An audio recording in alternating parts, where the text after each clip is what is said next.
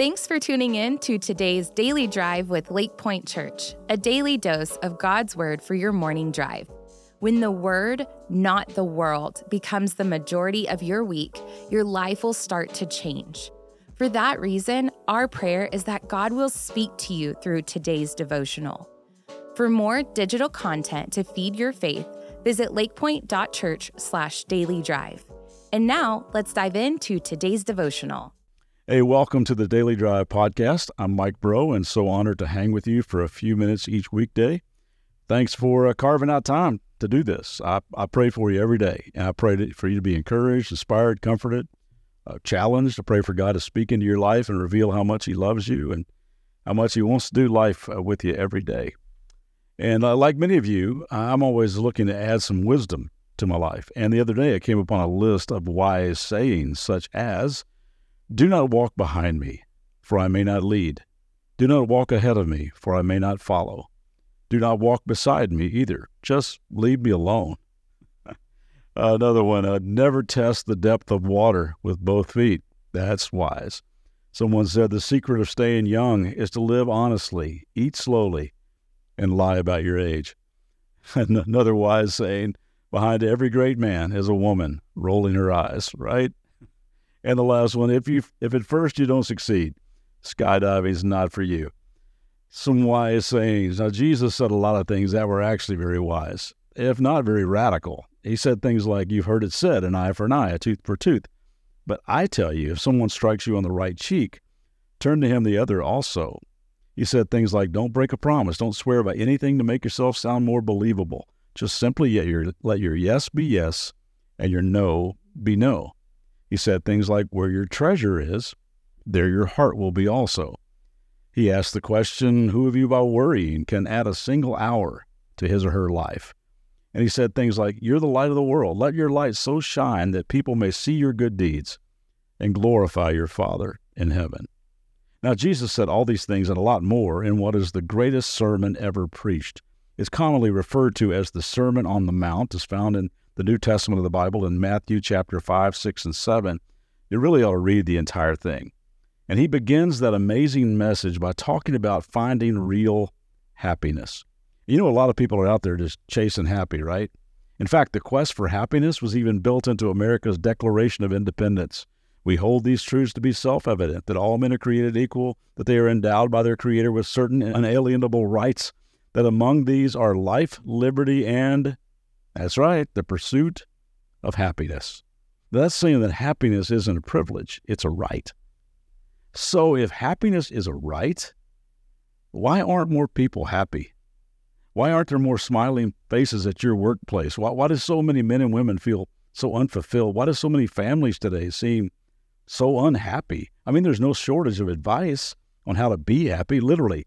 Thousands of books, blog posts, podcasts on the art of happiness, one hundred one ways to happiness, twelve simple secrets of happiness, thirty days to happiness. There's never been more advice on how to be happy, and yet so many dissatisfied people.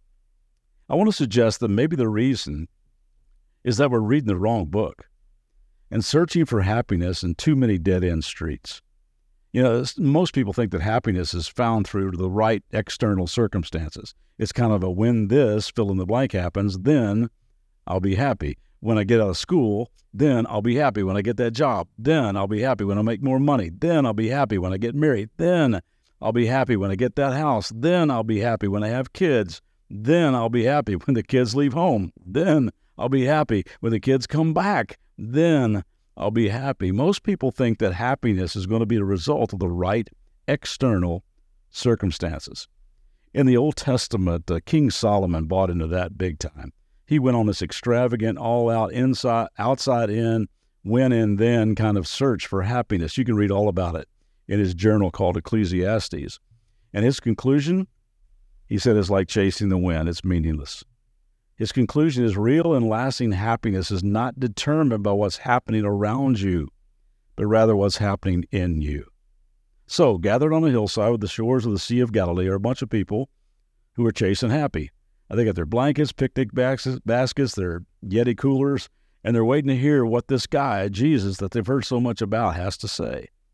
And Jesus, knowing what the human soul is really after, because he made the human soul. He starts with this. Anybody looking for happiness? Anybody want to experience deep fulfillment? Anybody want to have a blessed life? Well, let's talk about that for a few minutes. And he launches into one of the most countercultural, upside-down, inside-out approaches to happiness that the people on that hillside and the people of this world have ever heard. It's commonly known as the Beatitudes, and it's found in Matthew chapter five. Now, I may be wrong in the way I read this, and, and when I get to heaven, Jesus may say to me, "Hey, nice try, bro, but that wasn't exactly the way I planned it." But this sure does make sense to me. And the people in the recovery world saw it in the same way, and they've used it as a foundation for working steps to freedom. Now, I do know this, that Jesus was always prepared, that he didn't just wing it. So I believe he lays all this out in a progressive manner with each one of these Beatitudes, building upon the one in front of it, kind of like uh, rungs on a ladder. So that's the way we're going to approach this.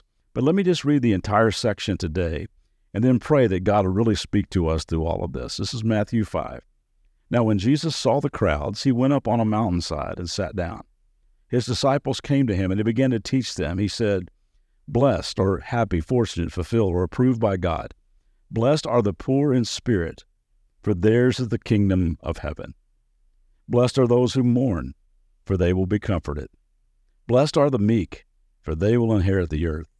Blessed are those who hunger and thirst for righteousness, for they will be filled. Blessed are the merciful, for they will be shown mercy. Blessed are the pure in heart, for they will see God.